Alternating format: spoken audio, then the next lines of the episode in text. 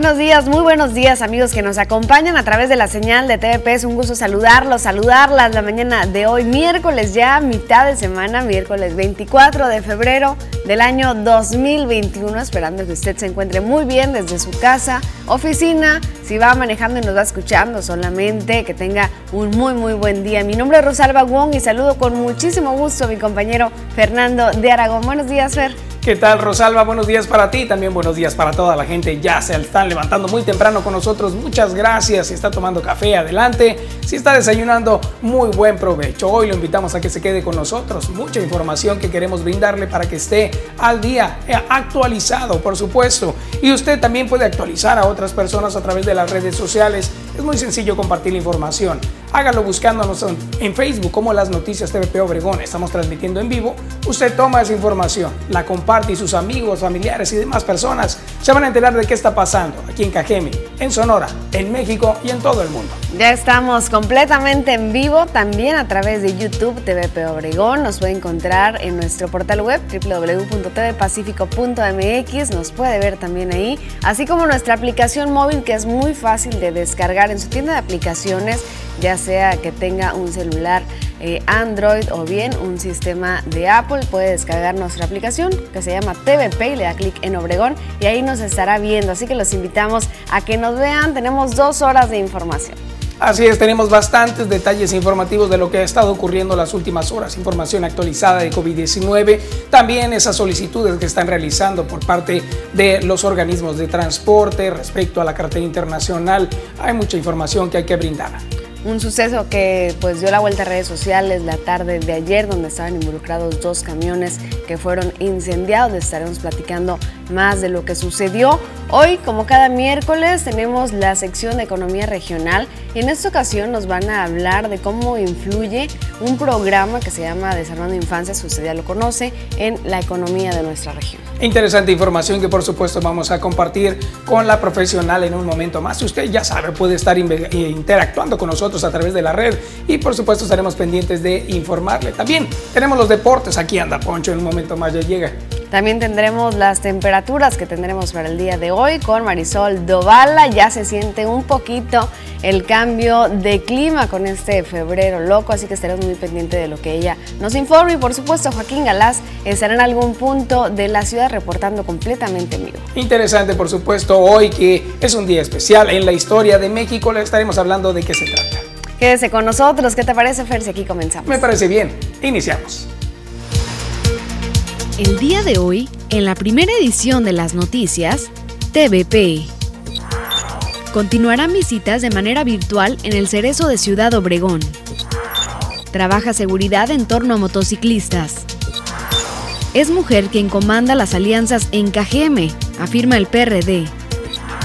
Andrés Manuel López Obrador propone un acuerdo nacional en favor de la democracia. Canacar pide solución al tema de bloqueos en carretera internacional. Esto y mucho más. Quédese con nosotros en la primera edición de las noticias, hoy miércoles 24 de febrero.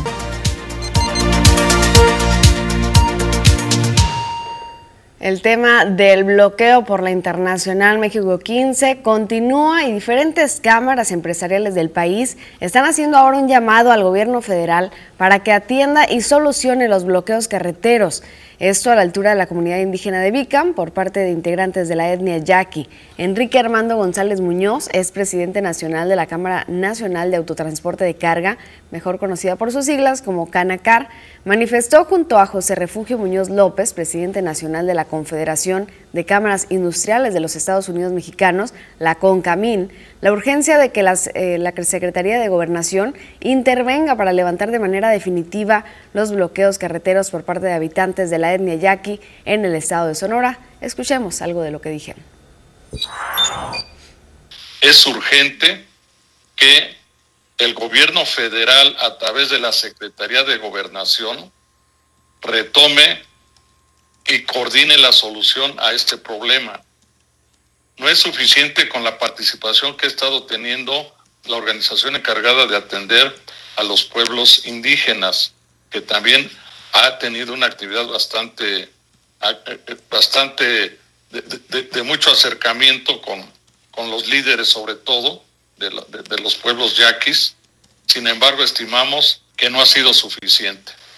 Es necesario ya que nos sentemos en una mesa de diálogo coordinada por la Secretaría de Gobernación. Y en más información que tiene que ver precisamente con este ámbito de transporte, los choferes también han sido los que han sufrido por parte de la pandemia de COVID-19 y han quedado sin trabajo muchos de ellos. Con este cambio de semáforo se espera que haya alguna recuperación. Más de 100 choferes del sector del transporte urbano en Cajeme de las distintas líneas han sido despedidos durante la actual pandemia del COVID-19. Luis Acosta Cárdenas, secretario de la CTM en el municipio, informó que de manera paulatina se ha dado este proceso, el cual se originó debido a que las empresas ya no pudieron sostener el pago de los trabajadores al ser mucho el tiempo que estuvieron solventando. Mencionó que por medio de un apoyo que daba el gobierno del Estado, se pagaba a los empleados que no estaban laborando. No obstante, indicó que debido a la reducción del pasaje, se presentaron tales afectaciones, lo cual esperan se modifique con el cambio del semáforo epidemiológico en Sonora y el regreso de los alumnos a las clases presenciales. Son más de 100 los trabajadores.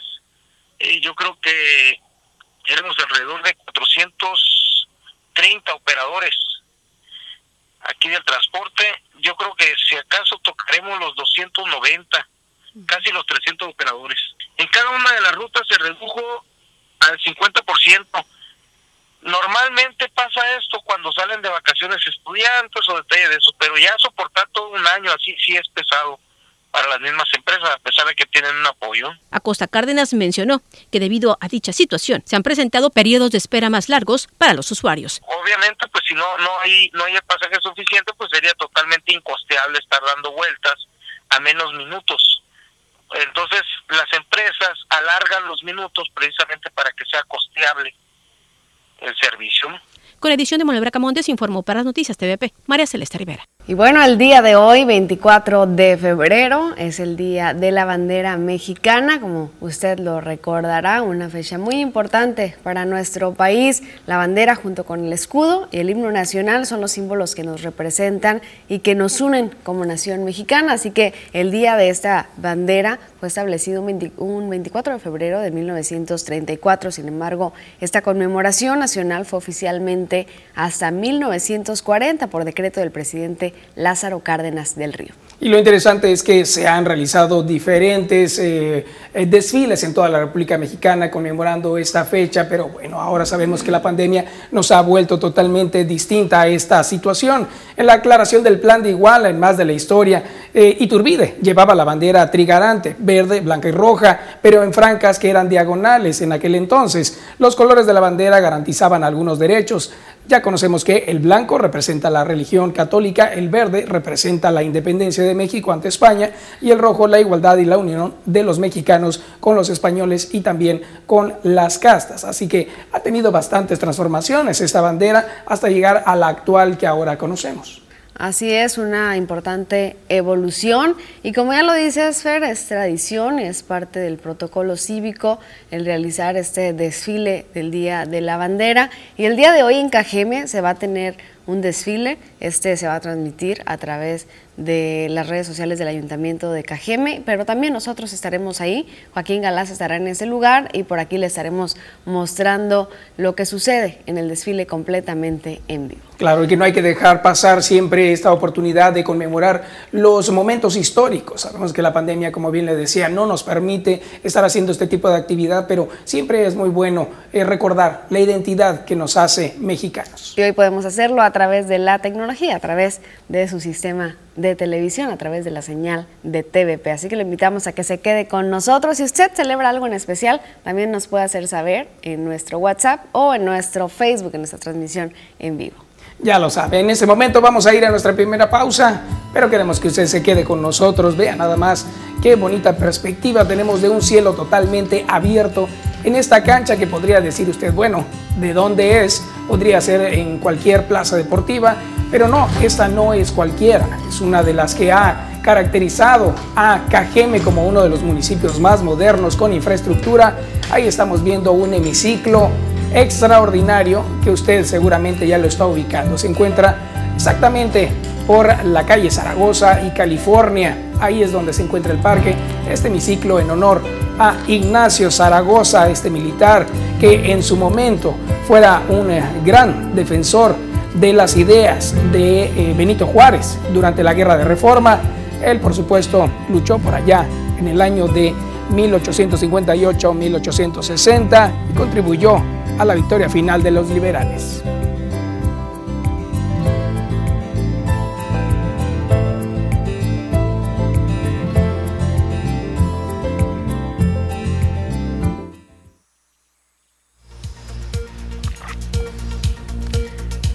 Muy buenos días, buenos días, gracias a quienes ya nos siguen a través de Facebook, las noticias de Obregón, ya estamos viendo sus comentarios como María Guzmán, muy buenos días María, gracias por estar con nosotros. Yo ya, disfrutando el cafecito. Ah, mira nada más, ¿qué tal? No, yo, yo creo que me voy a tener que escapar, mira. Te estamos poniendo falta, Híjole, Ya sé. Es que la verdad, mira, se me olvidó una vez tu taza que me habías prestado, se me olvidó. Luego se me olvidó la mía y ahora se me olvidó la que me había prestado aquí nuestro compañero de intendencia. Entonces, ¿qué voy a hacer? vamos, a hacer un, vamos, a hacer un, tazatón.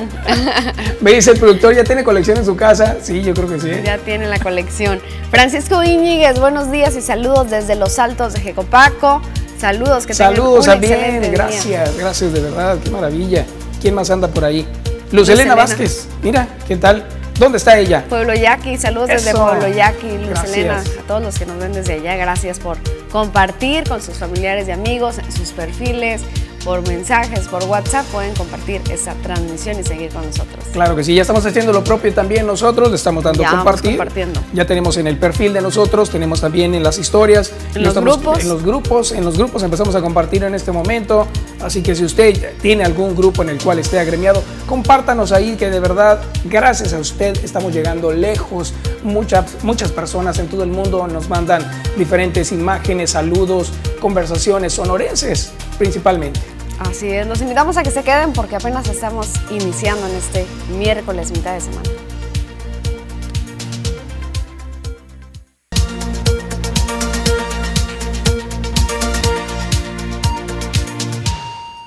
Ahora vamos con más información y queremos que nos acompañe usted a conocerla. Hagamos un recorrido por los diferentes periódicos que circulan a nivel nacional, a nivel estatal y en la región. Veamos. Así es, acompáñenos en este recorrido para ver lo que está apareciendo en los titulares. Iniciamos con el Universal. Ahora, siervos de la nación instan a escribirle a AMLO. Exhortan a las personas a que envíen cartas al presidente para hacerle peticiones o felicitarlo. Solicita que pongan datos de contacto como nombre, teléfono y correo. Así es como se está dando a conocer por parte de este periódico y bueno, hay muchas personas que están en contra de esto. Mientras tanto, veamos el Sol de México que dice diputados aprueban ley eléctrica de Andrés Manuel López Obrador, algo que también está causando muchos comentarios a través de las redes sociales. Pasará al Senado esta ley. También, como lo habían anunciado por parte del presidente, los legisladores la pasarán sin moverle una coma. Vamos ahora a ver lo que está apareciendo en portada del Excelsior. Aprueban reforma a la ley eléctrica. Pasó en lo general con 304 votos a favor. En un debate acalorado, los diputados federales de Morena y sus aliados señalaron que la CFE y los usuarios saldrán beneficiados, pero la oposición dijo que se priorizará la energía sucia. La reforma costaría al país indemnizaciones por 20 mil millones de dólares, advierten contadores. Continúa esta información también en eh, el periódico La Jornada. Menciona que avala la Cámara en lo general la reforma eléctrica de Andrés Manuel López Obrador. La Comisión Federal de Electricidad tiene ahora prioridad en el despacho del energético. Se frena la sangría a la empresa por los subsidios a entes privados. Esto menciona Morena. El daño ha sido de 250 mil millones de pesos a las finanzas públicas, más de lo que comentaron. Con el nuevo esquema no se deja espacio a la iniciativa privada en el mercado. Esto lo da a conocer el PRI. También continuaba largo desahogo de reservas al cierre de esta edición. Vamos ahora a ver lo que aparece en el siguiente periódico. Se trata de Milenio.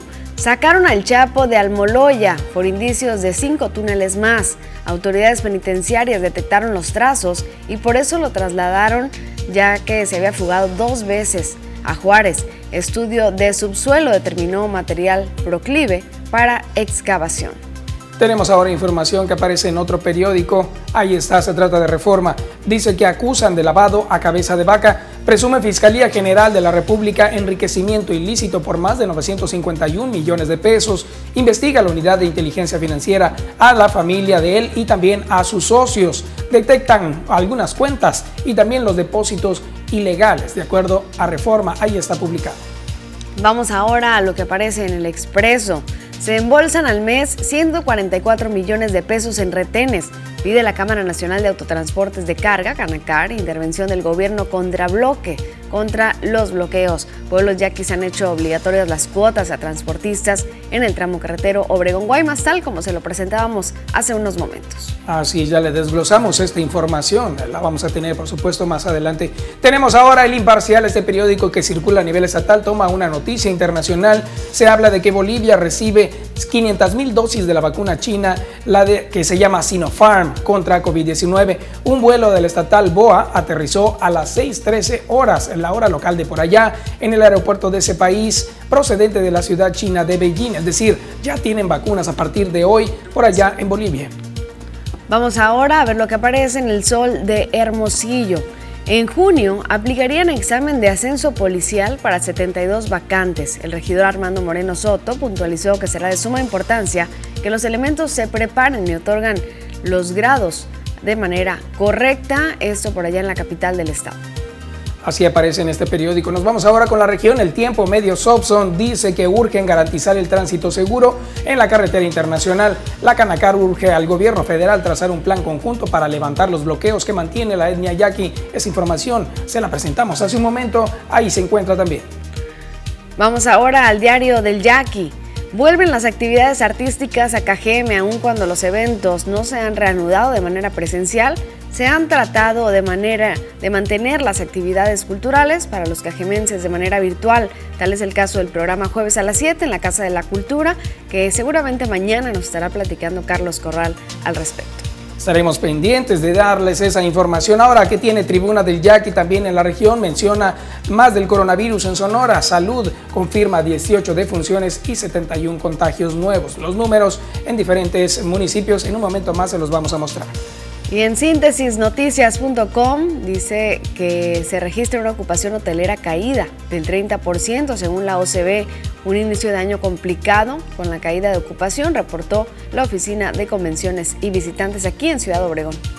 Una situación difícil que se está viviendo en este ámbito de la economía. Tenemos ahora este portal, el portal de casa, este, el cual, por supuesto, siempre lo invitamos a que nos visite, es www.tvpacifico.mx. Así muy sencillo, agarre su celular, agarre su tablet, entre a esta dirección y va a encontrar mucha información de la que acabamos de mencionar, incluso otra más como esta que menciona que será sancionado quien interfiera en las elecciones del mes de junio. Lo dio a conocer el, el consejero presidente Lorenzo Córdoba Vianelo, quien afirmó que debe privilegiarse la democracia y el piso para para todos los participantes. En nuestro portal está apareciendo en su, en pantalla www.tvpacifico.mx. Nos puede ver completamente en vivo si se encuentra en su oficina, en cualquier lugar donde tenga internet, podrá seguir la señal de TVP y nuestra programación. Además, le recordamos que toda la información que tiene que ver con COVID-19 y con la información en general, local, estatal, nacional e internacional, ahí la podrá encontrar. Saludamos a quienes están a través de Facebook, se une Adela Medina desde Nogales. Gracias a todos por acompañarnos través de la red social. Con esto vamos a nuestra siguiente pausa, pero volvemos. Conoce lo nuevo que Tribuna tiene para ti. Tribuna y Paper, para que estés más informado al momento. Te llevamos las noticias hasta tus dispositivos móviles. Suscríbete a nuestro periódico digital y recibe tu primer mes gratis. Para más información visita nuestro Facebook, Tribuna Sonora, o contáctanos a suscripciones tribuna.com.mx. Tribuna te informa.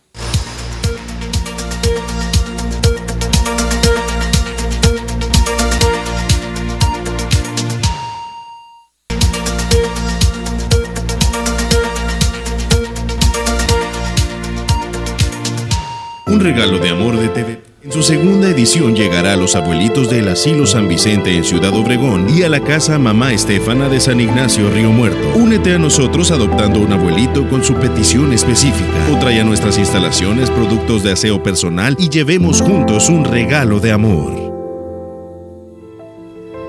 Regalo de Amor TDP, estamos a solo unos días de poder entregar estos regalos, estos detalles de amor de parte de toda la sociedad para los abuelitos y abuelitas. Y queremos agradecerles por ya estar trayendo cada uno de estos regalos, por ya estar eh, pues dejando aquí eso que hará felices a los abuelitos y abuelitas. Todavía tenemos algunos regalos que nos hacen falta, como eh, del asilo San Vicente, la señora Consuelo García Leiva, ella pidió un equipo de corte de cabello. También la señora Feliciana de ese mismo asilo pidió un perfume y una pijama de pantalón de invierno, dice talla extra chica. También hay tallas extra chicas que nos piden, la mayoría son medianas, grandes y grandes, pero en este caso extra chica para Feliciana. Eh, Antonia Gerardo, zapatos muy cómodos porque tiene juanetes, es talla 25. También Efraín Fernández, una tejana 53, ¿qué tal? Ricardo López, perfume y desodorante o una rasuradora. Román Esteban, un perfume y un desodorante. También tenemos por acá en el otro asilo de mamá Estefana. Ponga mucha atención porque esto seguramente usted lo puede conseguir muy fácilmente. Mirna está pidiendo un pants de talla M.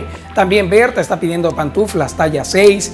Eva está pidiendo un suéter talla 40, Ramona Valenzuela un, suéter talla extra grande, Bárbara un pants talla M, Ángela está pidiendo pijama talla M, Silvia una pijama talla M, Ramona Verdugo es pijama extra grande, Fortino está pidiendo unos pants talla M, Alejandro unos pants también talla chica, Lorenzo unos tenis talla 7, Ronald está pidiendo pants talla grande, Jesús una chamarra M, Beto también una chamarra, también Pancho otra chamarra, pero este es grande, Octavio una pijama y Héctor también una pijama, grande y extra grande son. Entonces, vean nada más, qué bonitos eh, regalos pueden ser para ellos y son eh, tan necesarios y son algo que usted puede conseguir y brindarle de todo corazón. Las listas serán más largas gracias a quienes ya han traído su regalito, ya eh, tenemos listos esos detalles para entregarlos y faltan estos que le acabamos de mencionar, así que si usted puede hacerlo, no deben traerlo aquí a nuestras oficinas. Miguel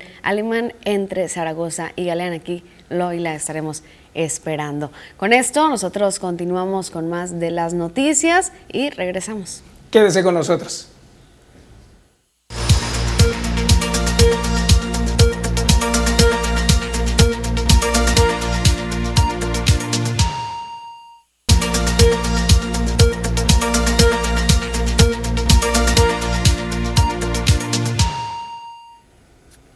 A través de las redes sociales circularon la tarde de ayer algunos videos, algunas imágenes y tuvimos la información acerca de dos unidades de transporte de personal que estaban en llamas, los cuales se dio a conocer que fueron incendiados por un comando armado. Así se conoció a través de estas redes. Los hechos se registraron en la carretera estatal 85 del Valle de Empalme, cuando las unidades trasladaban a trabajadores de una maquila a sus comunidades de origen.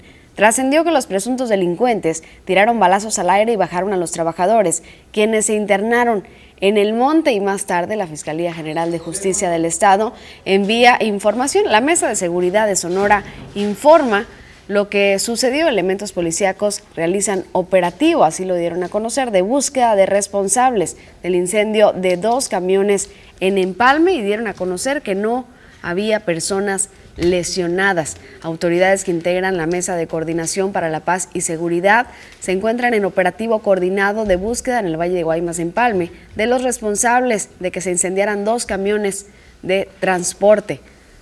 Se da a conocer también que después de tener este conocimiento de los hechos que fueron a las 5 con 9 horas de este lunes 23 de febrero, también las instancias de los tres órdenes de gobierno se trasladaron a la carretera estatal número 85 en tronque con la Aguilita, donde quedaron las unidades siniestradas. Ahí podemos ver en las imágenes que compartieron algunos de los transeúntes que iban por ese lugar. También se habla de que no se reportaron personas lesionadas ni fallecidas, aunque se está en la búsqueda del chofer de uno de los vehículos que fue identificado como Ignacio, de 34 años de edad, de quien al momento de los hechos ya no se supo de su paradero.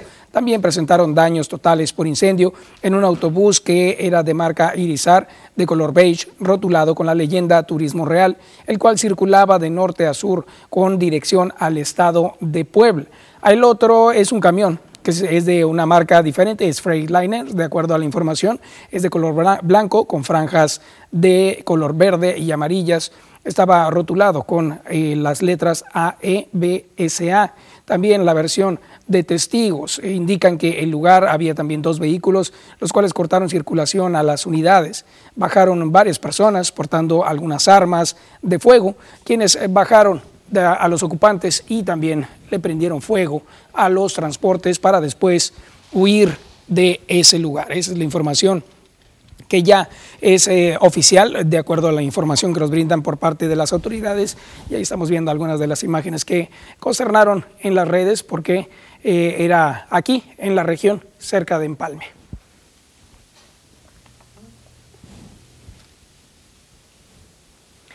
Y hasta aquí Poncho Insunza para la información deportiva. Buenos días, Poncho. Buenos días, Fernando, amigos de las noticias. Muy buenos días para todos ustedes. Ya estamos listos para el avance deportivo. El día de ayer hubo actividad en la UEFA Champions League. El equipo del Atlético de Madrid, donde milita el mexicano Héctor Herrera, se medía ante el equipo del Chelsea, un conjunto inglés que ah, está pasando por buen momento. El equipo del Atlético de Madrid entonces y el Chelsea se medían en un estadio de Rumania. Hay que recordar que se están jugando los partidos de esta manera. Y bueno, el equipo del Atlético de Madrid eh, se llevó una derrota bastante dolorosa frente al Chelsea. El equipo eh, del Chelsea anotó este gol. Vea nada más la manera de cómo Oliver Giroud en Vea nada más qué chilena. Dale, mira nada, más. Y la revisaron esa Al jugada. histórico Diego Sánchez. Exactamente. La revisaron porque decían que estaba en posición adelantada y sí estaba en posición adelantada, pero la pelota venía del rival y cuando la pelota procede del rival no hay fuera de juego. Oh, mira nada más, qué interesante. ¿Ya qué, qué está pasando? Aquí Francisco Lindor, el puertorriqueño, está listo ya para debutar con el equipo de los Mets de Nueva York. No salió del todo bien del equipo de los Indios de Cleveland. Todavía Indios de Cleveland se van a llamar en este 2021, pero se habla de una renovación importante de contrato que va a tener Francisco Lindor con el equipo de los Mets de Nueva York, pero obviamente el muchacho, este joven, está buscando un contrato lucrativo, un contrato de mucho dinero ya, se ya habíamos comentado del contrato que obtuvo Fernando Tatis Jr., el contrato que está buscando Juan Soto con el equipo de los eh, Nacionales de Washington. Ahora los Mets de Nueva York tal parece que están haciendo una relación importante con Lindor para obviamente en un futuro ofrecerle el contrato que quiere. En estos momentos le van a pagar el contrato que tenía con el equipo de Cleveland, se lo van a pagar pero al momento de terminar ese contrato, viene lo bueno para Lindor. O sea, que pueda aumentarle un poquito ahí eh, las ganancias. Mira, es que llegó en cambio. Él llega con el contrato que tenía en Cleveland. Mets está obligado a pagarle ese contrato porque lo quiso adquirir en cambio. Pero cuando ese contrato se venza, obviamente este muchacho va a querer negociar con la directiva un contrato de muchos años y mucho dinero como lo hizo el dominicano. Póngale aguacate, va a decir. Exactamente, póngale aguacate y póngale chile morrón también, que está muy caro. y póngale de todo, por favor. Póngale de todo lo que sea. Todo lo eh, caro. Todo lo caro para que suba entonces. Pero este chico realmente tiene el potencial como un potencial enorme, Fernando, enorme. Eh, ya lo que, lo que hizo Fernando Tatis Jr. con el equipo de los padres, lo quieren emular algunos peloteros dominicanos, puertorriqueños. En este caso Juan Soto, en este caso Francisco Lindor, que es boricua, pues está buscando también quererse quedar con el contrato de su carrera, que prácticamente le asegure su vida, la de su familia y de la de muchos más, ¿no? Entonces, con los indios de Cleveland no pudo eso, lograr eso porque los indios le dijeron, nosotros no estamos en estos momentos para ofrecer este tipo de contratos. Entonces dijo, bueno, entonces cuando llegó la oportunidad de que lo pidieron en cambio, pues él dijo, sí, sí me quiero ir. Entonces, él está llegando a una organización que va a pelear con todo el este de la Liga Nacional, que va a pelear con todo el hecho de meterse a la serie de campeonato de Liga Nacional, llegar a la serie mundial, porque lo quieren hacer el equipo de los Mets. Claro. Pero está aprovechando de que un equipo como los Mets están buscando eso y que necesitan peloteros del calibre de Francisco Lindor y él está buscando pues, de aquí soy. Exactamente. De aquí soy. Mira nada más que interesante. Oye, ¿y cuántos más están en esa misma posición? No, pues mira, Juan Soto con el equipo de Nacionales de Washington estaba Manny Machado el año pasado, firmó por 300 millones de dólares y 10 años con el equipo de los Padres de San Diego. Fernando Tatis Jr., 14 años y 340 millones de dólares. Y hay muchos peloteros que están en, ese, en esos momentos. Garrett Cole el año pasado, 324 millones de dólares por nueve años, nueve solamente. Eh, y por acá a Porfirio Landeros le brillan los ojitos cuando hablamos de esos contratos. se pone a sacar cuentas y dice, Gana tanto por segundo. Eso lo podemos sacar en un fin de semana y que nada más y hacer muy, muchos taquitos y los podemos acomodar. Oye, Pero, qué interesante. sí, sí, sí. ¿Y, cuándo, cuándo van a ser entonces ya eh, como que las últimas negociaciones para poder ya empezar con todos los, los juegos? ¿Cuándo Eh, será? te, te digo, tiene que culminar el contrato que viene vigente de Cleveland de Francisco Lindor. No, no, pero para todos los jugadores, Ah, para, to- para cada- todos, es ¿cuándo? que- no, es que cada quien tiene su contrato diferente. A Ajá. uno les vence este año, a otros les vence el 2022, a otros el 2023. Ah, ok. Entonces, cada quien tiene su negociación Pero diferente. recientes son él, nada más. Sí, reciente es Francisco Lindor. Y eh, hasta el momento, los padres, el equipo de los Mets de Nueva York no tienen a un pelotero firmado así, como lo quiere Francisco Lindor. Entonces dice, pues puedo ser el primero. ¿Por qué no? No hay nadie a quien le estén pagando tanto dinero. Y el contrato que tenían Ajá. antes así, los Mets de Nueva York, era a David Bright, que bueno, pues ya, ya no está en la antesala de titular del equipo de los Mets y está buscando algo así. Pero muy inteligente Francisco Lindor al decir, pues cámbienme a los Mets de Nueva York, que es un equipo que quiere pelear Serie Mundial más adelante, o incluso esta temporada, no le está pagando un dineral a nadie. Entonces, pues bueno. Pero los Mets van a tener que abrir la cartera al momento de renovar a Lindor, al momento de querer renovar y retener a Jacob de Groom, que es el de los de- dentro de los mejores cinco Pues es que que, hay en las lo van a querer, por Sí, supuesto. por supuesto. No, no, no, qué barbaridad. ¿De Para, para ganar la? Serie Mundial tienes que tener una rotación como la que tienen los padres, como la que tienen los Dodgers, porque son los amplios favoritos para llegar Claro, a la no, Serie no, no, no, los Dodgers son los que van a ganar próximamente. Estamos ya ganaron. seguros. Ya Estamos- ganaron y, sí, sí, sí. y la verdad es que con las contrataciones que hicieron, pinta para que mínimo, mínimo vuelvan a llegar a la Serie Por Mundial. supuesto, es que eso va a suceder. O sea, estamos seguros. Aquí ya nosotros estamos. Dios te todos- oiga, mi hermano. Por supuesto que sí, ¿verdad, Porfirio? ¿Verdad, aquí, señor? Todos, todos estamos aquí y nos quedamos sorprendidos con esta información. Vamos a ver qué sucede en grandes ligas. Hay mucha información y por supuesto a partir del 28 de febrero, listos ya entonces todos los equipos para el primer partido de pretemporada. Ya van a empezar el 28 de febrero y el día primero de abril, todos a cantar el Playboy en las grandes ligas. Muy bien, yo totalmente de acuerdo contigo. Pero bueno, y, y fíjate, antes de que te vayas hablando de sorpresas, mira nada más el video que está circulando en redes sociales. What is going on inside their head?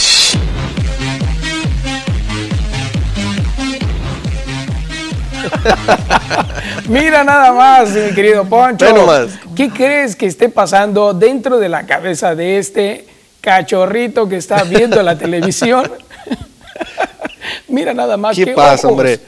¿Qué ojos de sorpresa está poniendo solo con ver esta imagen de una ardilla? Imagínate está que la viera en persona. Eh, eh, yo creo que eso es lo que lo sorprende. Quizás no ha visto una en persona.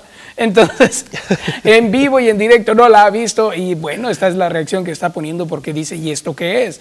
Y prácticamente la mirada que tiene este cachorrito al estar viendo el televisor es algo que ha sorprendido en las redes sociales. Ah, eh, se encuentra ahí en TikTok esta imagen y bueno, hemos podido ver que prácticamente ese video ha sido tan reproducido que ya lleva 5.2 millones de reproducciones. 5.2 nada más. 5.2 millones de reproducciones y es de una usuaria. Esta usuaria se llama We Rate Dogs, esa es la, la página que tiene ahí en, en TikTok que tiene 1.9 millones de seguidores y bueno, ahí está posteando constantemente imágenes de algunos cachorritos como este que se sorprendió con ver la televisión. Y yo no entiendo qué es lo que le sorprende, ¿no? Imagínate que viera a la ardilla, yo creo que le da si un la ve paro- ahí en vivo se va a quedar Le va a un paro cardíaco, yo creo, al perro, porque ve nada más los pelos, lo- los ojos que pela al ver a la ardilla en plena televisión. Ahora imagínatela, eh, no sé, viéndolo, que el perro la vea viendo subir un árbol o... O que le ataque, no, No, no, no, no, se me muere, pobrecito. Se nos infarta. Bueno, ahí está el video, muchas gracias por compartir, un buen momento divertido, por supuesto. Si tiene usted uno, compártalo con nosotros. Regresamos. Aquí las noticias. Regresamos a las 8.40 con toda la información.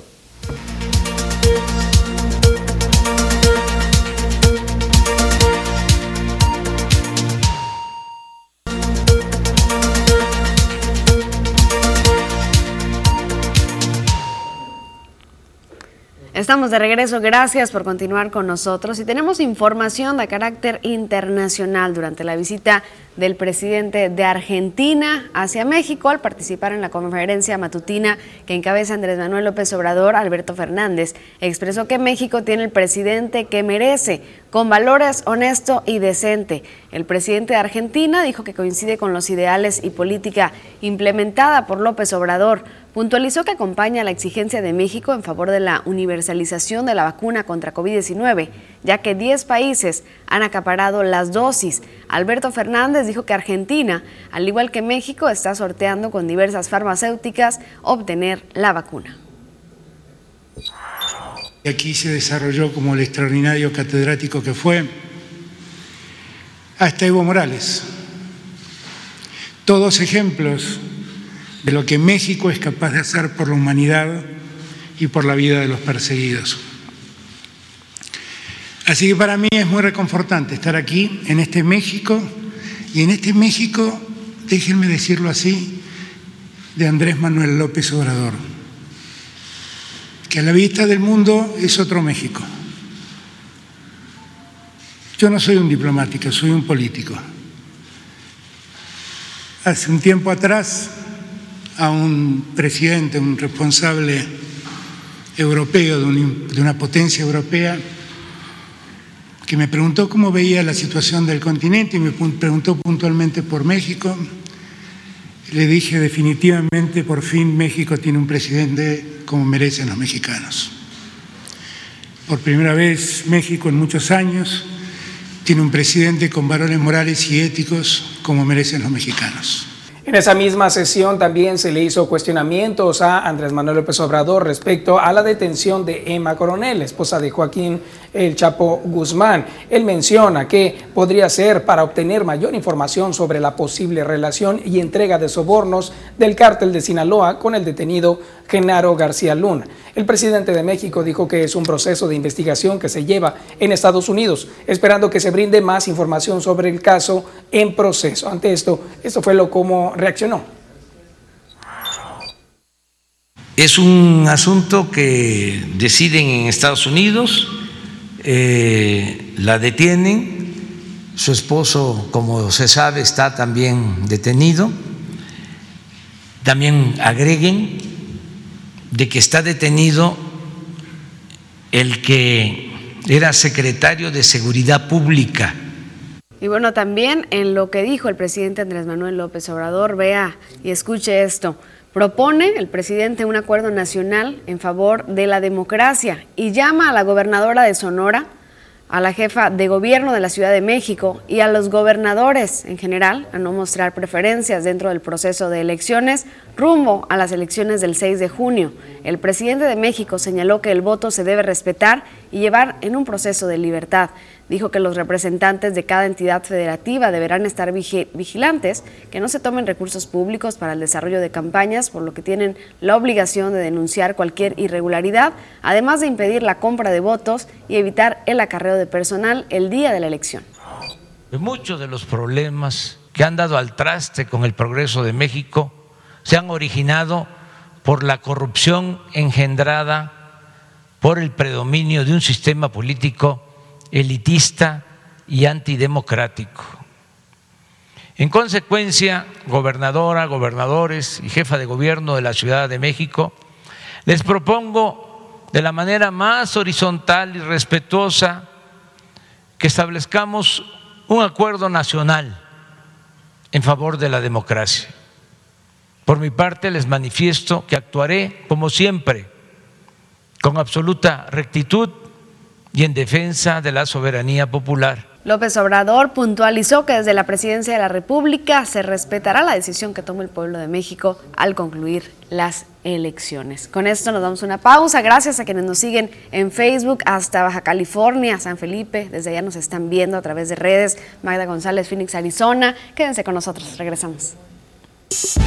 Nunca fue tan fácil verse bien. Ana Armas, Hairdresser. Actitud hacia la belleza. Un lugar que entiende lo que quieres y cómo eres. Ana Armas, Hairdresser. Profesionales que van de la mano con las mejores marcas del mundo. Ana Armas, Hairdresser. Tu mejor experiencia en belleza.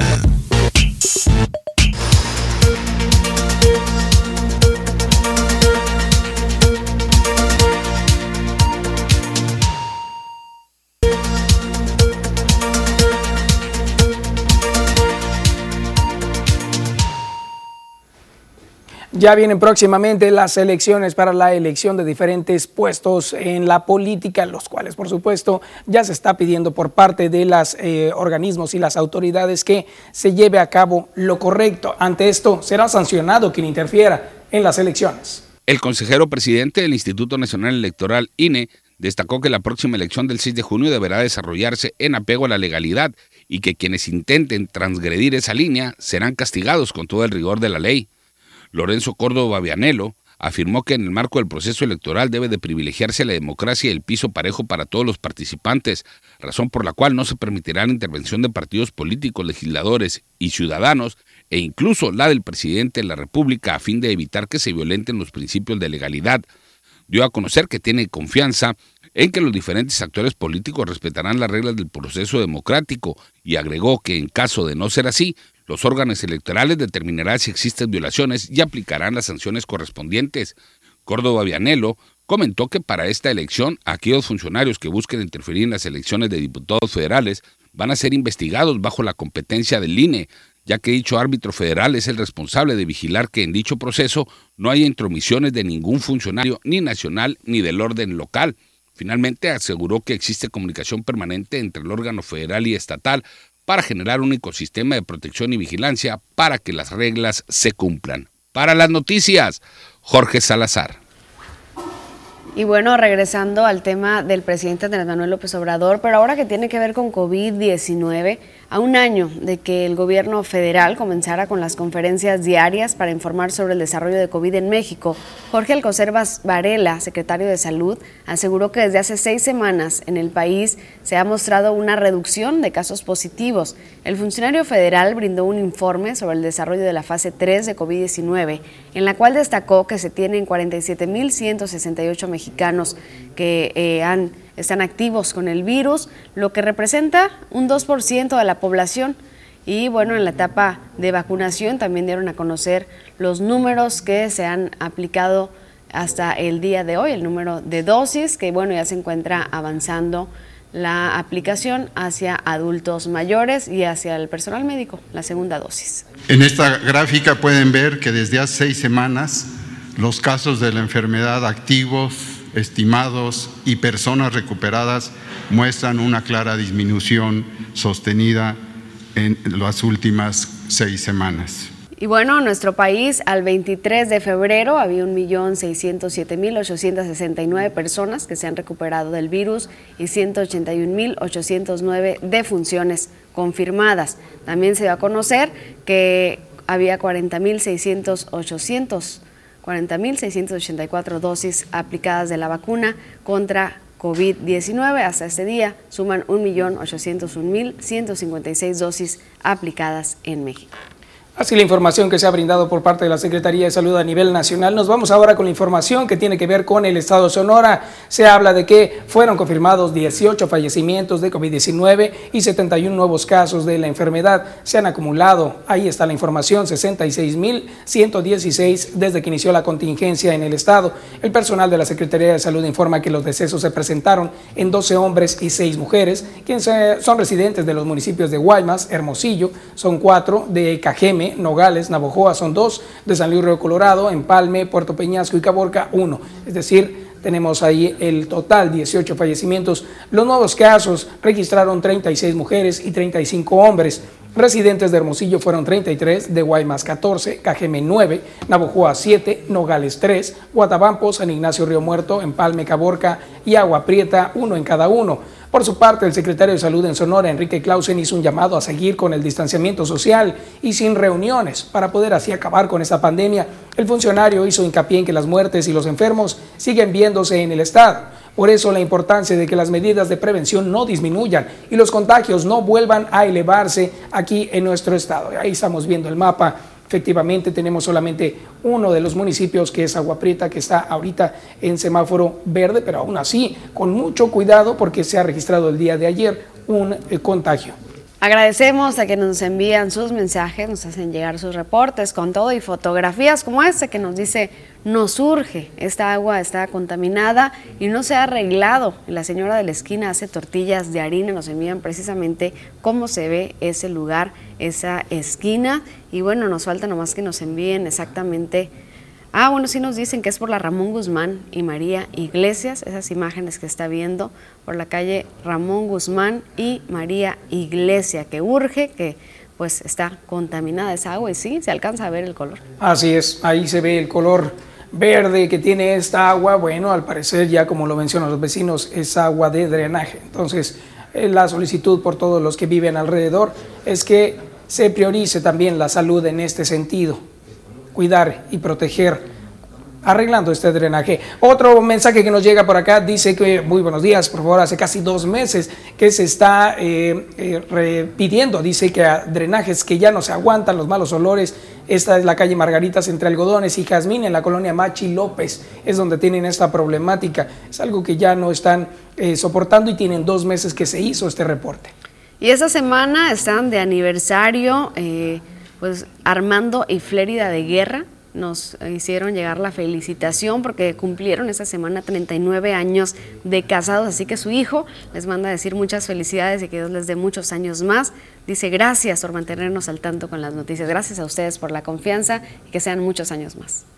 Y también se comunican desde Nogales, Sonora, y se congratulan, por supuesto, con el boxeador Oscar Valdés, quien fue campeón mundial, ganó el fin de semana, lo cual fue una noticia que eh, causó mucho revuelo en las redes sociales y hemos podido compartirla aquí con todos ustedes. Enhorabuena también a Oscar Valdés y bueno, desde Nogales, gracias y saludos. Nos envían también una imagen donde se alcanza a ver un grande charco donde dice, para reportar esa alcantarilla es en la calle Cuéncame y Huamantla, eso en la colonia Las Fuentes, que ya tiene varios días así, dice, no aguantamos las aromas, es mucha ya la contaminación, recordamos, calle Cuéncame y Huamantla, colonia Las Fuentes. Ahí estamos viendo cómo la alcantarilla alrededor de ella está brotando este líquido. Bueno, ahí está la situación. Tenemos más mensajes que nos están llegando. Gracias de verdad por compartirlos. En un momento vamos a tratar de mencionar todos los más posibles que se puedan. Mientras tanto, una pequeña pausa y regresamos. The Pool Conquista. Para cada día o para algún evento en especial, viste con estilo impecable, cómodo y elegante de Pool Pacífico, presentes en las principales ciudades de Sonora y Sinaloa. Visítanos en nuestra nueva dirección, Jackie Esquina con Miguel Alemán. The Pool.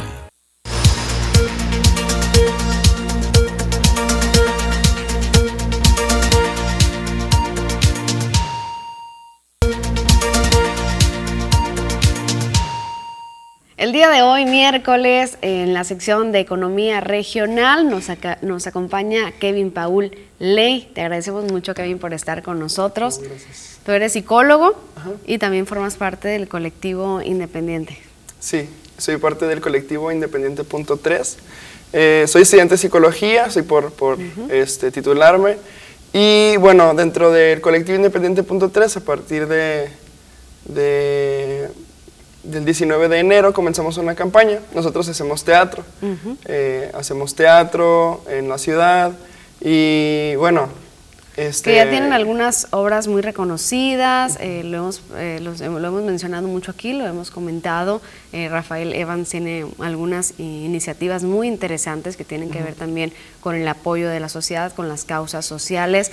Y en esa ocasión precisamente vamos a hablar de cómo esas causas sociales y esto que ustedes hacen como el Desarmando Infancias, cómo ayuda la economía regional. Hemos hablado con Tania Armenta acerca de que hay algunos factores que vienen a colaborar para que la economía se pueda desarrollar, la economía de la región. Y un factor de esos que hemos hablado ha sido el contexto. Claro. Entonces, ¿cómo es que este programa Desarmando Infancias y lo que hace el colectivo, pues viene a ayudar en este, en este punto, Kevin? Sí, claro. Bueno, como te comentaba, a partir del mes de enero, 19 de enero, comenzamos este, con esta campaña que se llama Estamos Desarmando Infancias, en la cual vamos a las colonias, y hacemos un, intercambio de eh, juguetes bélicos, es decir, armas, pistolitas de juguete por eh, juguetes no bélicos. Hasta las pistolas de agua. Desde pistolas de agua hasta pistolas que, bueno, de postas, han traído de postas, han traído que pues son muy, muy, muy similares, ¿no? Este, yo les doy una, una plática a los niños sobre la no, violencia, sobre este, no involucramiento con actos delictivos y demás. Y bueno, a partir de eso comenzamos con investigar eh, de cuáles son los impactos, los efectos que podría tener eh, la prevención, sobre todo en Cajeme, ¿no? O sea, es la segunda ciudad más grande de Sonora y aún así es la quinta más violenta de de- del mundo. ¿no? Entonces es, es complicado. Eh, traje algunos datos, no sé si podamos como... Claro, claro, cuéntanos, ¿cómo impacta esto? Este, a partir de investigaciones, datos que eh, ha am, soltado INEGI, este, podemos ver que el impacto en el crecimiento de los negocios es una de las eh, mayores afectaciones, porque las microempresas son fundamentales en el desarrollo económico de México. Más del 95% de las eh, empresas mexicanas son pequeñas y medianas Sí. empresas. Entonces, este, se han visto fuertemente afectadas por por desde el narcomenudeo hasta este, los, los asaltos y demás, ¿no? Esto impide, eh, bueno, cancelación de planes de crecimiento, reducción de horarios de trabajo y cancelación de rutas de distribución, eh, ¿no? Por carreteras y demás. Es, es como muy grave porque eso impide el crecimiento, no únicamente este, el que haya, sino que crezca. Y eso provoca estancamiento. Eh, un quinto de las empresas redujo su horario de trabajo y un 13% canceló sus planes de expansión, de acuerdo a datos del INEGI. Por otro lado, tenemos las pérdidas directas de empresas y gastos en prevención. ¿Cuánto se gastan las empresas en seguridad? Y bueno, este, pérdidas en hogares y gastos. Eh, la misma gente que va y viene de- del trabajo y comienza a tener pues asaltos y peor, ¿no? Claro. Eh, es decir, así vemos cómo esta inseguridad, esta violencia afecta directamente a la economía, economía. hacia el cierre de pequeñas y medianas empresas, el gasto que se va en los equipos de seguridad, que ahora sabemos que hasta en casas, ¿no? Ya es como casi necesario tener estas cámaras de vigilancia en, en los locales comerciales. eh, por, por esta misma violencia e implica un gasto extra que ese gasto pues es por seguridad y para sentirse mejor cada, cada microempresario, pero eso lo podrían utilizar a lo mejor en otro empleado. Sí. Y bueno, también por otro lado, este, comentamos sobre los contextos, ¿cierto?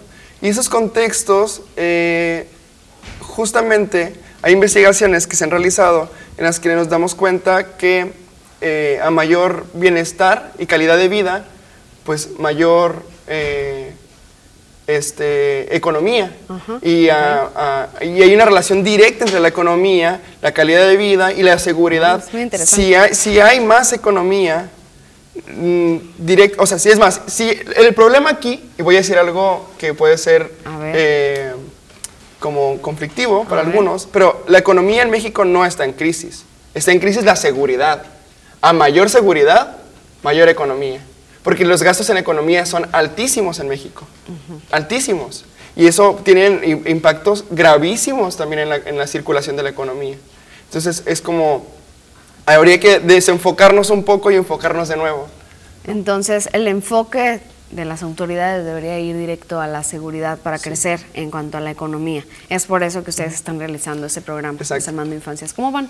Vamos muy, muy bien. Y hemos eh, realizado 13 desarmes en 13 puntos distintos y se, se han impactado pues más de 40 colonias. Ujú, Ahí estamos Eh, viendo algunas de, sí. las, de las imágenes. Ahí podemos ver a, a los niños entregando voluntariamente Sí. las, las armas de juguete. No hay niños que van llorando porque sus mamás dicen No, que las entregan. hay papás que se resisten al desarme. Eso es lo grave. Nos damos cuenta que la educación eh, eh, viene de casa y Claro. en casa nos están educando con una narcocultura. Entonces, eh, los niños entregan sumamente felices las armas de juguete porque, bueno, les damos un, un intercambio donde ellos pueden elegir entre varios juguetes, ¿no? Y ellos eligen el que más quieren. Hay niños que yo, me ha tocado ver niños que viven violencia en su casa, o sea, ahí a tres casas yo vi, es un caso, y de pronto llega y me dice, quiero el ajedrez. Es, es, es, Wow. es fu- es fuertísimo. Claro, Es un cambio de cultura muy fuerte, ¿no? El cambiar una pistola por un juego de mesa que te va a ayudar muchísimo en tu desarrollo mental, ¿no? Sí, y bueno, este, tenemos desde el día de ayer, comenzamos una recaudación de fondos en donadora. Este, nos pueden buscar en el colectivo independiente.3 y, esa es nuestra página en Facebook e Instagram. Y también tenemos un grupo en Facebook que, que, donde compartimos nuestra preocupación por la violencia en Cajeme, que se llama Por un Cajeme sin balas. Ahí pueden ver toda la información, todos los puntos a los que estamos yendo, este, los intercambios que hacemos y eso de donadora, este, que estamos haciendo una recaudación como un poco... Eh, pues de un impacto mayor, ¿no? Queremos alcanzar a muchos niños, queremos tener un impacto muy grande en la ciudad y bueno. Excelente. Pues muy bien, Kevin, felicidades por lo que están haciendo. Ojalá que la comunidad se siga uniendo a desarmar a la infancia de sus comunidades y también a donar esos juguetes para que los niños se motiven también a hacer este intercambio. ¿Un teléfono al cual te podamos encontrar? Claro, me pueden encontrar en las páginas del colectivo Independiente.3 eh, y también al, al número de teléfono 6442 465173. Está apareciendo en su pantalla. Gracias, Kevin, por acompañarnos y colectivo Independiente.3 en la sección Economía Regional el día de hoy y, el impacto de esta, de esta campaña. Yo observo a Cajeme también, que ha estado investigando sobre estos datos para darlos a conocer por acá con nosotros. Vamos a la pausa, volvemos.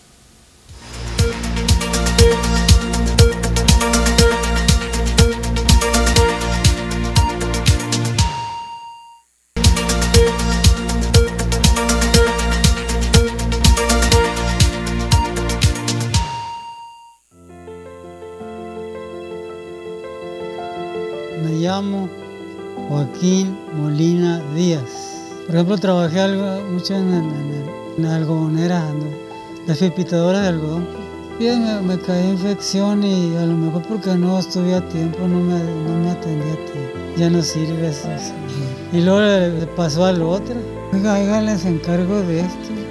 Pero, aunque sea una, me confundía, ya como quiera el otro se, con una mujer.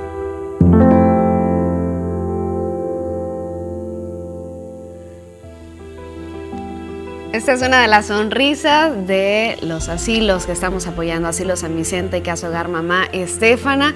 Ya este viernes va a ser la entrega de todos los regalos de amor que ustedes han traído a nuestras instalaciones. Calle Miguel Alemán entre Zaragoza y Galeana. Es el segundo año que TVP hace esta campaña, regalo de amor para ayudar y adoptar a un abuelito con su petición específica. Queremos recordarle que hay regalos muy sencillos, por ejemplo, en, la, en el asilo de ancianos Mamá Estefana, todas las eh, abuelitas, las madres las eh, están solicitando suéteres, pants, pijama de diferentes tallas, desde la extra chica hasta eh, la talla extra grande, es decir, talla extra chica, chica, mediana, grande y extra grande Usted puede tener a lo mejor alguno ahí que no se haya estrenado, a lo mejor quiera comprar uno para ellos. Con gusto hágalo, las abuelitas están solicitando eso. También los abuelitos están solicitando algunas cosas como el eh, tenis del número 7, también están solicitando pants. Ellos sufren del frío y dicen, bueno, qué rico estar calientitos con un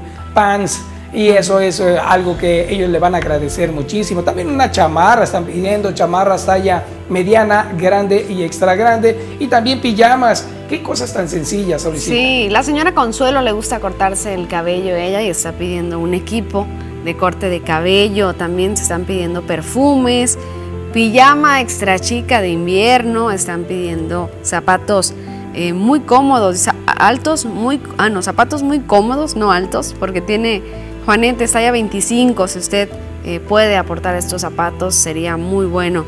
También están pidiendo eh, desodorantes, rasuradoras, perfumes, estos artículos que no son costosos, y que usted puede aportar para uno de ellos. Así es, y uno que sí, quizá podría, podría ser a lo mejor un, una solicitud distinta a todas las demás, que no está solicitando algo de higiene personal, es un sombrero. Si usted tiene un sombrero, una tejana 53, ese señor de verdad se va a poner muy contento de tenerla. El señor se llama Efraín Fernández, es un abuelito del asilo San Vicente, que vean nada más, o sea, un sombrero para verse guapo para estar así todos los días. Sí, y entre las peticiones específicas también encontramos prótesis.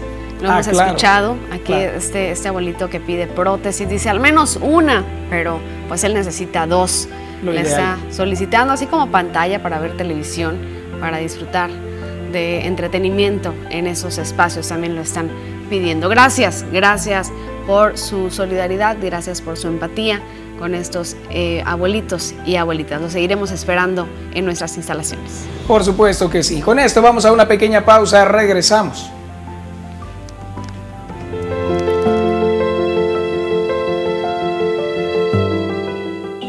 Pues yo me llamo Alberto Rey Márquez, pero me dicen Beto. Como vivía debajo de un árbol, ah bueno, los vecinos me, quisieron traer aquí mejor. Me dijeron, oye, y si te llevamos allá y todo, pues si usted me quiere llevar, le dije, lléveme, le dije. No creo que me voy a enojar, le. En igual de enojarme, al contrario, gusto me va a dar, porque usted me hicieron la lucha traerme de, de, Obregón, traerme aquí. Y por eso mismo aquí tengo seis años ya, gracias a Dios. yo le ayudo mucho a, a Doña y a Javier en la mañana me levanto, le caen muchas hojas ahí de, del, árbol. Ah, bueno, yo las junto todas, le dejo limpiecito todo. Y luego también, aquí, le lavo los trastes yo. Los lavo en la mañana, en la mediodía y en la tarde. Limpiecitos, que estén limpiecitos para la mediodía. Y, lo, de la mediodía, que estén limpiecitos para la tarde. Cuando nos dan de cena, es que nos dan café con, le café con leche, con pan. Trajeron unos zapatos. Unos zapatos del número 10. Y estos son, esto, me lo regaló doña. Son, son como del 11. Y del 10. Ah, bueno, para andar con ellos. Sí, así pues nomás, nomás meter el pie y ya.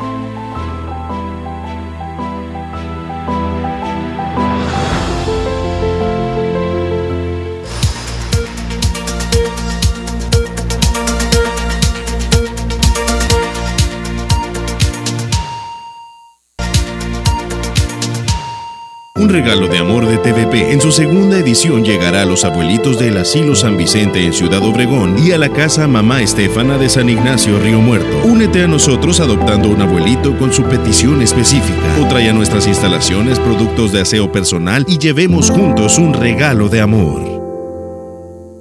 Tenemos ya las 8 de la mañana con 22 minutos y es momento de conocer qué está pasando en algún punto de la ciudad y para eso nos contactamos con nuestro compañero Joaquín Galás, quien ya se encuentra en un evento histórico en el cual por supuesto todos debemos de estar presentes. Adelante Joaquín, buenos días.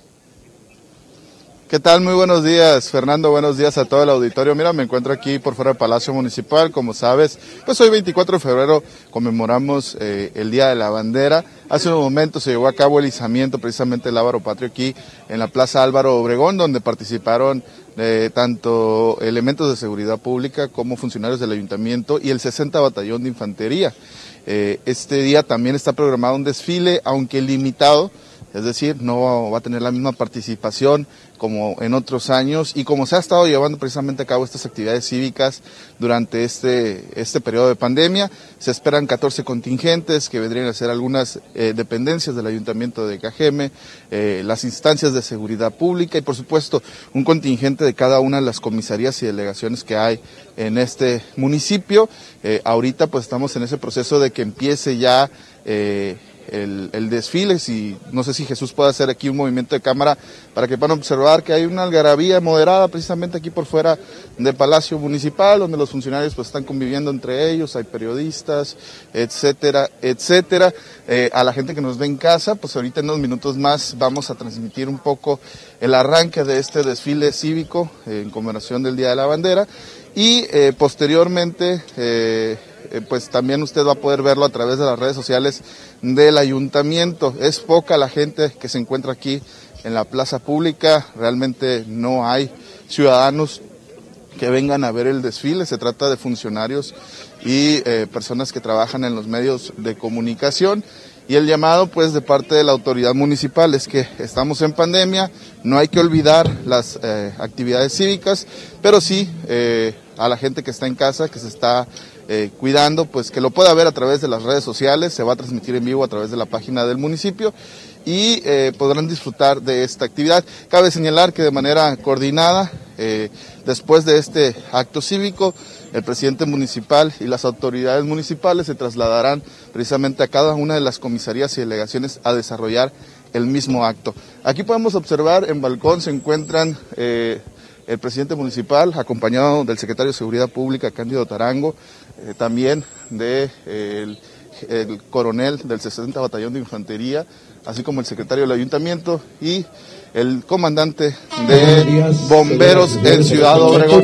Es así como pues estará iniciando el desfile Fernando aquí en el Palacio Municipal. Muy bien, me parece muy interesante que tengamos esta oportunidad debido a que pues sabemos que la pandemia no nos deja, pero que se pueda transmitir a través de las redes sociales es también algo que va a ayudar a que los niños conozcan esta identidad que nos unifica como nación y que nos hace ser mexicanos. Entonces, eh, estará presente algunos contingentes, ¿sabemos cuáles son? Tradicional. Sí, mira, va a haber eh, contingentes del 60 Batallón de Infantería, de Marina, eh, la Guardia Nacional, Seguridad Pública, Bomberos y bueno, cada una de las delegaciones. Son 14 en total los que van a participar el día de hoy. Muy bien, muy interesante. Ahí estamos escuchando prácticamente esta ceremonia, la cual por supuesto nos pone a todos la piel de gallina, escuchar a estas trompetas, los tambores que ya dan inicio a una ceremonia que pues prácticamente es para conmemorar este eh, símbolo que nos hace ser mexicanos. Qué interesante información, Joaquín. Claro que sí, mira, el recorrido va a ser breve para la gente que nos ve en casa, eh, por aquello de que a lo mejor quisieran salir de último minuto para ver el desfile. El recorrido va a ser breve, va a ser alrededor de la plaza pública este, y bueno, va a ser de sur a norte con el fin de que los elementos del ejército puedan hacer el saludo hacia el balcón, hacia el lado derecho, como lo marca el reglamento. Eh, una situación que no se hacía eh, anterior a esta administración y que bueno, hoy se apegan a los lineamientos y el reglamento del Ejército Nacional. Muy bien, muy bien. Entonces, eh, ¿podemos ver un poco más de lo que está sucediendo en esta, en esta ocasión ahí? Nos puede mostrar que sí, mira, compañero ya viene ya viene el primer contingente, no sé, Jesús, allá sobre la calle Hidalgo ya viene el primer contingente que es la banda de guerra del 60 Batallón de Infantería, acompañado de las unidades de Sedena y esas unidades que eh, pues se utilizan hoy en día en los trabajos coordinados de seguridad donde participa pues la Marina, la Guardia Nacional, la Sedena, Seguridad Pública Municipal y la Agencia de Investigación Criminal AMIC aquí en Ciudad Obregón, pero encabezando este contingente o abriendo este desfile, el 60 Batallón de Infantería con su banda de guerra. Este, ellos están dando la vuelta por la calle Sonora e Hidalgo. Como te digo, el recorrido es alrededor de la plaza pública. Una vez que estén en la calle eh, o que lleguen al entronque con la calle 5 de febrero, virarán hacia, hacia nosotros y eh, darán la vuelta a la plaza en la calle Allende para ya terminar el desfile. Es un desfile corto, como te digo, se prevé que sea muy, muy, muy rápido y que esto eh, pues permita mantener las actividades cívicas, pero su vez cuidar, cuidar eh, el riesgo de contagio para las familias cajemenses y que puedan disfrutar de este desfile completamente en vivo a través de las redes sociales y en estos momentos también a través de nuestras pantallas. Ahí viene ya dando la vuelta esta banda de guerra del 60 Batallón de Infantería, reconocida a nivel nacional precisamente por eh, su capacidad y por supuesto la, el tema ¿no? que son muy disciplinados han ganado premios a nivel nacional. y bueno, aquí los tenemos en vivo desde eh, Palacio Municipal, en estos momentos ya sobre la calle 5 de febrero. y por supuesto los invitamos a que nos sigan en nuestras redes sociales donde estaremos iniciando la transmisión en vivo de este desfile interesante información y bueno, y qué maravilla tener esta oportunidad de verlo a través de esta señal de TVP, este evento que ya es eh, protocolario, pero es necesario también siempre conmemorar a nuestro lábaro patrio. Joaquín, muchísimas gracias, estaremos pendientes y te seguimos en redes sociales. Muchísimas gracias Fernando, despegándonos de, de este enlace, empezamos la transmisión en vivo a través de nuestra página de Facebook para la gente que nos sigue, pues pueda estar en sintonía. Genial, ahí está la información. Buen día, Joaquín. Muy buenos días, Fernando. Buenos días a todos en casa. Y en este momento conocemos que por allá en la ciudad de Iguala Guerrero está nuestro presidente también haciendo lo propio, viendo la conmemoración del 24 de febrero. Vamos a la pausa, regresamos.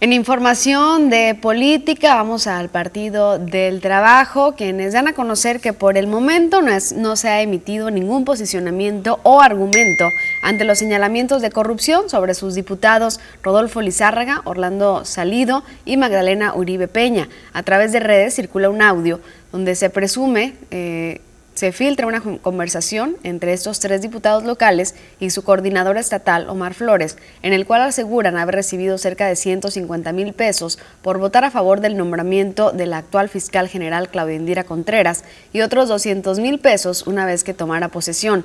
Dirigencias locales del Partido del Trabajo señalaron que la tarde del martes se estaría reuniendo con el Comité Directivo Estatal del Partido del Trabajo con el fin de fijar alguna postura oficial, aunque se adelantó que el audio ya se había dado a conocer con anterioridad y también se habría explicado, así que no hay posicionamiento o argumento ante estos señalamientos. Y en más información que tiene que ver también con la política, en el Partido de la Revolución Democrática, el PRD trabaja en estos momentos en la integración de militantes y políticos enojados con los partidos tradicionales y que buscan una forma de participar en el próximo proceso electoral. Eso informó Germán Cárdenas. El dirigente municipal del Sol Azteca en Cajeme señaló que aún no queda claro cuál será la división de espacios en el caso de la plantilla municipal. Lo que sí se sabe es que será una mujer quien encabece la candidatura entre el PRI, PAN y PRD. Germán Cárdenas, dirigente del PRD, aquí en Cajeme nos menciona. Pues hasta ahorita se han hablado de, no recuerdo si son tres o dos este, regidurías, más aparte los eh, en, proporción, eh, obviamente puestos que tengan que ver con con la función pública no dentro de la administración municipal del, del siguiente periodo una vez que se logre ganar la elección pero va, eso ya dependería de que se de que se lograra no y en el caso de las de las regidurías no tengo exactamente el dato ¿eh? porque todavía están en, parte de negociación. Lo único que se había negociado es quién era quien encabezaba cada uno de los de los de los municipios. Ahorita de hecho no, no han definido bien a bien quién va a ser el, él o la bueno de hecho es candidata no la que nos toca en Cajeme. Es mujer eso sí bueno, cambiando un poquito de tema, eh, han estado, hemos estado viendo algunas manifestaciones por parte de motociclistas de Cajeme, esto respecto a los retenes, a los filtros y que pues han sido removidas de su pertenencia algunas de estas motociclistas y Seguridad Pública dio a conocer al respecto que va a capacitar a los mismos para poder tener una atención y que no se les retire este vehículo en los filtros de seguridad. El capitán Cándido Tarango Velázquez, secretario de Seguridad Pública Municipal en Cajeme, indicó que luego de denuncias sobre arrancones en distintos sectores de la ciudad, ya no solo en el Bordo Nuevo, se iniciará un operativo especial los días viernes, sábados y domingos. Por otro lado, informó que se logró establecer un acuerdo con una agrupación de motociclistas de la ciudad con el fin de iniciar concursos de vialidad gratuitos y con ello educar a quienes utilizan este método de transporte. Lo que queremos es que, los motociclistas tengan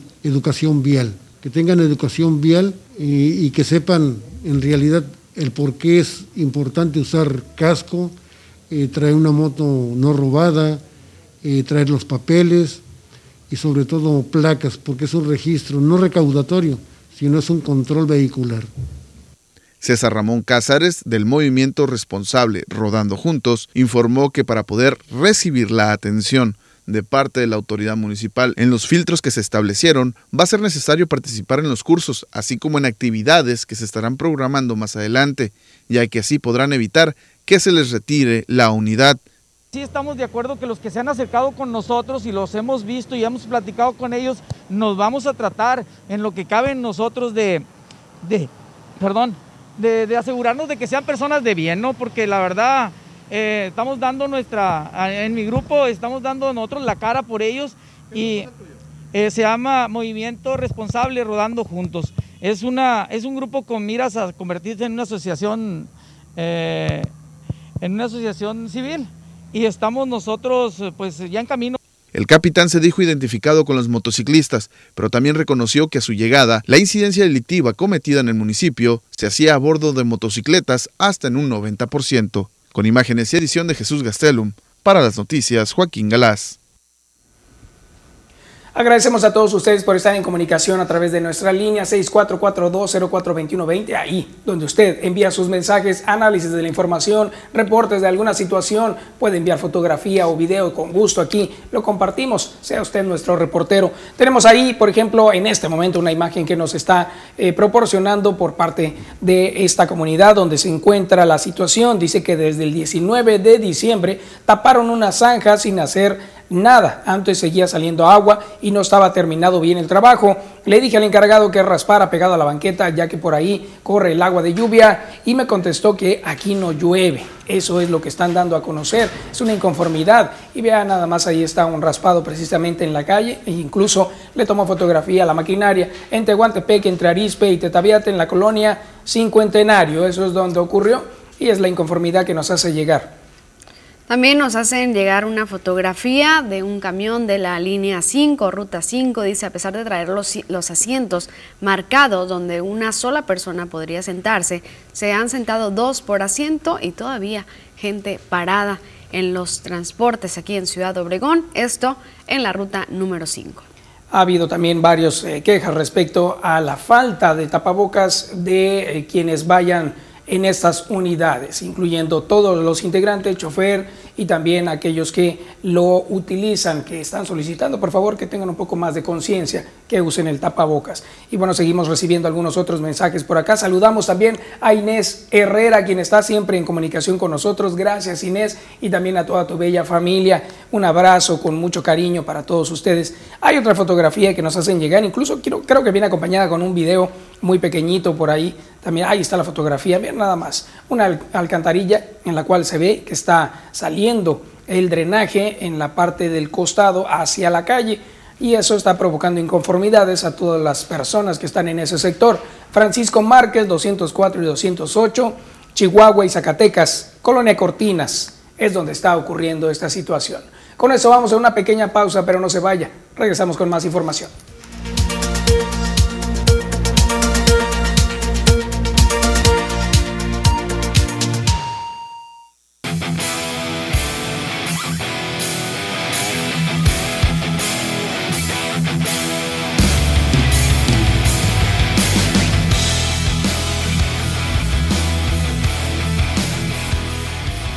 ¿Qué tal amigos de las noticias? Muy buenos días, tengan todos ustedes bienvenidos a la información deportiva en esta mañana. En el béisbol hay imposibles, hay otros que no son imposibles para muchos y es el tema de Adrián González quien dice que no hay imposibles dentro del diamante y es que el mexicano quiere jugar con la selección mexicana olímpica los Juegos de Tokio 2021. Quiere ser parte del combinado azteca para tratar de traerse una medalla olímpica, pero el mexicano cuenta con dos años de inactividad después de que ya no le renovó contrato el equipo de los Dodgers de Los Ángeles y ningún equipo en el béisbol de las grandes ligas, pero quiere formar parte del combinado mexicano. Juan Gabriel Castro dice que lo ve poco, probable y bueno, Francisco Lindor, el puertorriqueño de 27 años de edad, quiere quedarse con los Mets de Nueva York por mucho tiempo, quiere buscar un contrato lucrativo, algo más o menos como lo que consiguió Fernando Tatis Jr. con el equipo de los Padres de San Diego. El boricua dejó atrás ya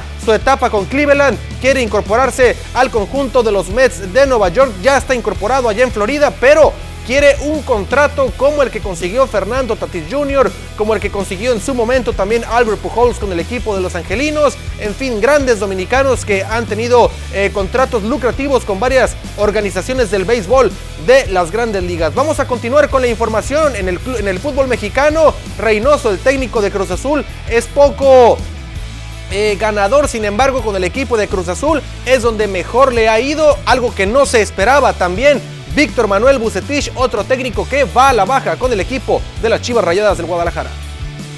Las cinco victorias consecutivas que tiene Juan Reynoso al frente de Cruz Azul le han ayudado un poco al técnico peruano a levantar su porcentaje de efectividad en el fútbol mexicano, que no es positivo. Durante el choque del fin de semana ante Toluca, Reynoso llegó a 50 partidos dirigidos en el fútbol mexicano y su efectividad es de apenas el 45% producto de 20 victorias, 8 empates y 22 duelos perdidos. Después del inicio incierto que tuvo con Cruz Azul, Reynoso ha logrado levantar a la máquina con las 5 victorias al hilo que tienen al equipo en el segundo lugar de la clasificación general. La buena racha no solo ha favorecido a los cementeros, también a Juan Reynoso para que mejore su porcentaje de efectividad. Víctor Manuel Bucetich a la baja. Chivas no ha obtenido buenos resultados en la actual campaña que le impiden estar dentro de la zona de clasificación del Guardianes 2021 y apenas roza el repechaje. Después de tener una buena temporada del torneo pasado que los llevó a estar en las semifinales, en la actual competencia el rendimiento de los tapatíos ha quedado lejos de lo esperado. De los siete partidos que ha disputado hasta el momento, el saldo es de una victoria por cuatro empates y dos derrotas que le dan un porcentaje de efectividad del 33.3%. El rebaño no ha logrado levantar en la actual campaña cuando se acerca a la mitad de la competencia. Las chivas de Víctor Manuel Bucetich han quedado de ver en el certamen y tendrán que apretar el acelerador si es que quieren estar en la fiesta final.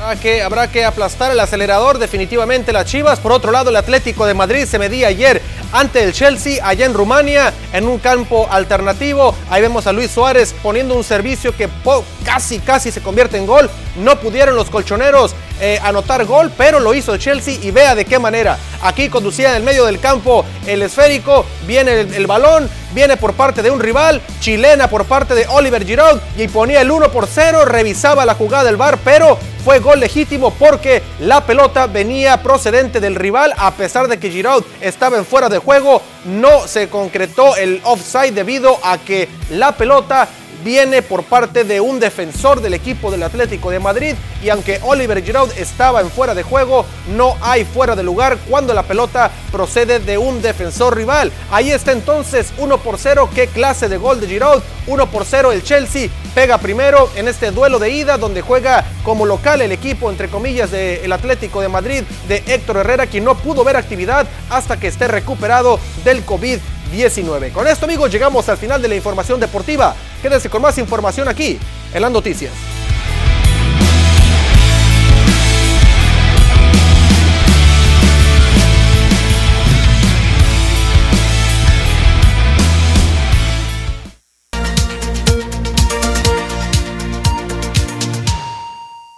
¿Se te antojaron unos camarones? Disfruta del mejor y más grande camarón fresco. Además te lo llevan totalmente gratis a tu domicilio. Podrás cocinar camarones de alta calidad de exportación. Venta de mayoreo y menudeo para tu negocio o el hogar. Llama al 644-156-5181. No batalles más. Camarones a domicilio. Y ahora no tengo excusa, ya puedo llegar a ser la receta favorita de toda mi familia, los camarones a la Boston con la mejor calidad y el mejor servicio a domicilio. Ahí está la información, por supuesto que le agradecemos a nuestra compañera Gaby Saldívar. Ahora vamos con estos detalles que tienen que ver con lo que usted nos está enviando. Gracias de verdad. Esos mensajes acerca de una situación problemática o también análisis de la información que con gusto compartimos al 6442-042120. Nos hacen llegar un video donde una persona entrevista a una vecina incluso y le hace algunas preguntas respecto a cómo está la situación del el drenaje en ese sector y menciona que desde diciembre está tapado. Dice que es Etelvina Barrios Vázquez y es vecina de Guadalupe Pacheco, a la cual entrevistó. Y bueno, esa situación no se ha podido arreglar en el sector donde ellas viven. Ahí, miren, amablemente estuvo haciéndole la entrevista a esta persona y le hizo las preguntas de cómo estaba lo del drenaje y ella, pues, eh, cubriéndose, por supuesto, a la sana distancia y haciendo que eh, la puerta no se abriera, nos comentaba porque no quiero ir al baño y yo tengo diabetes y tengo presión, tengo 76 años y vivo sola, no hay quien me ayude. Y aquí no aguanto la peste, tengo que andar con cubrebocas todo el día. Y si se me ensucia el baño, ni siquiera me puedo bañar. Ayúdenme. Es la señora, la señora Etelvina Barrios, la vecina de Guadalupe Pacheco, del 204 y 208, quienes piden esta solicitud. La señora que usted está viendo no tiene celular y le pidió esta grabación a su vecina. Vamos a pasar este reporte directamente a servicios públicos, al ingeniero Galindo, para que pueda pues, apoyar a la señora Etelvina. También nos escriben, dicen, no se les olvide el monte que está atrás de las casas de la calle Conan y no se les olvide decirle a la gente que, eh, que pues nos apoyen para que podamos tener solución a esa problemática. También nos hacen llegar otro reporte, dice, eh, ¿qué tal? Mi nombre es Mario Argüelles, quiero reportar lámparas que ya llevan sin prender casi un año, ya lo hemos reportado, los vecinos con la eh, diferentes organismos, ah, muy bien, han llamado a diferentes números y no han tenido una respuesta, dice, ya es un problema del municipio, fuimos también, no nos atendieron, ¿Cómo nos podrían ayudar? Ya se han robado eh, varias cosas a varios vecinos por la misma oscuridad. Es, Salvatierra. Ojalá nos puedan ayudar por parte del de, el municipio. Así es como está dando a conocer. Abajo viene la dirección calle Boldano entre Sumaya y Olivenza. Son cuatro lámparas de acuerdo a la información. Así es, y bueno, también nos dejan un reporte de drenaje tapado por la calle Orquídea entre Magnolias y Coahuila, eso es en la colonia Machi López. Gracias por su confianza. Muchas gracias. Tenemos otros mensajes que con gusto vamos a ir compartiendo también con las autoridades cuando vayan llegando. Mientras tanto, en información que aparece también por parte de las autoridades del Cerezo, menciona que pese al cambio de semáforo epidemiológico amarillo en Sonora, las visitas a eh, los internos en Ciudad Obregón continuarán de manera virtual. También se da a conocer que no determina la Comisión de Salud con la Secretaría de Seguridad y Salud esas visitas en el Centro de Reinserción Social aquí en Ciudad Obregón.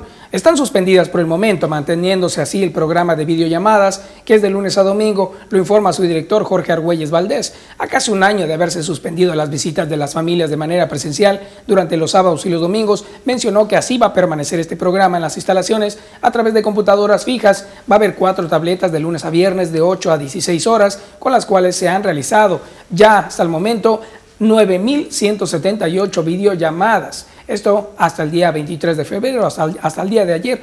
Aclaró que en el caso de que la agenda lo permita, los internos van a poder comunicarse más de una ocasión por semana con sus familiares, lo cual va a ser totalmente gratuito. También refirió que durante la actual pandemia han continuado los programas educativos a distancia, se han fortalecido también las capacitaciones para el trabajo en los talleres de computación, refrigeración, barber shop, también electricidad, en inglés, en el área eh, varonil. También, mientras que en el área femenil eh, hay otras eh, actividades que se han fortalecido, el estilismo, bienestar personal y también está por aperturarse el de la elaboración de calzado, además de los eventos deportivos y culturales, al ser este uno de los ejes rectores de la institución, es decir, nos dio a conocer varias de las actividades y también que permanecerán, por supuesto, con protocolo, con cuidados de salud. Y bueno, tenemos información por parte de la Federación de Escuelas Particulares del Norte del Estado de Sonora que dan a conocer que no se regresará a clases presenciales de Sonora afirmó que en la entidad dichas instituciones no volverán a clases el próximo primero de marzo debido a que las condiciones generadas por la pandemia del COVID-19 no lo permiten. Rogelio Varela Cáñez dio a conocer que no se tiene contemplado regresar a clases presenciales, a pesar de que la Asociación Nacional de Escuelas Particulares, ANEP, anunció este lunes que algunos planteles privados darán inicio a las clases presenciales en todo el país sin importar el color del semáforo epidemiológico. El presidente de dicha organización destacó que una posible apertura de planteles escolares privados solo sería posible si se realiza en apego a diferentes aspectos relacionados con la pandemia, como el proceso de vacunación, garantizar la debida sanidad de las escuelas, aulas y otros cuidados que se tienen que tomar en cuenta para evitar más contagios. Finalmente, Varela Cáñez dijo que se apegarán a las reglas que han dictado las autoridades en materia de salud y que será de acuerdo al comportamiento del semáforo epidemiológico cuando se pondrá en marcha un plan para regresar a clases presenciales. Para las noticias, Jorge Salazar. Y en más información que tiene que ver también en el ámbito educativo, recuerde usted que las escuelas particulares solicitaron el regreso a clases. Aquí en Sonora se da a conocer que habrá clases presenciales hasta que el semáforo esté en verde. El secretario de Educación y Cultura en Sonora se regresaría a las aulas para tomar clases presenciales hasta que el semáforo epidemiológico alcance el color verde y aplicando protocolos para prevenir contagios de COVID-19 entre alumnos, docentes y familiares. Víctor Guerrero González dijo que existe un decreto firmado desde el pasado 25 de marzo, donde se estipuló que una condicionante para regresar a clases sería cuando el semáforo estuviese en verde y hubiera las condiciones en materia de salud para ello. El funcionario estatal explicó que en caso de que en poco tiempo se logre pasar al color verde, se habrá de consultar con el Consejo Estatal de Salud para saber si los alumnos pueden regresar a las aulas de manera presencial, atendiendo las recomendaciones de las autoridades. En relación al anuncio hecho por la Asociación Nacional de Escuelas Particulares respecto a que algunas instituciones privadas regresarían a clases el primero de marzo, dijo que la respuesta de la Secretaría de Educación Pública a nivel federal fue negativa. Finalmente reiteró que las autoridades continúan preparándose en la implementación de protocolos para que cuando las condiciones lo permitan se regrese a clase de manera ordenada y sin poner en riesgo la salud de la comunidad escolar. Para las noticias, Jorge Salazar. Y con esto llegamos al final de este espacio agradeciendo el favor de su atención a las 2 de la tarde, la segunda edición de las noticias y las noticias regional a las 8 de la noche. Excelente día y que disfrute su café. Bonito día para ti, Rosalba. Éxito a todos. Igualmente, Fer, gracias.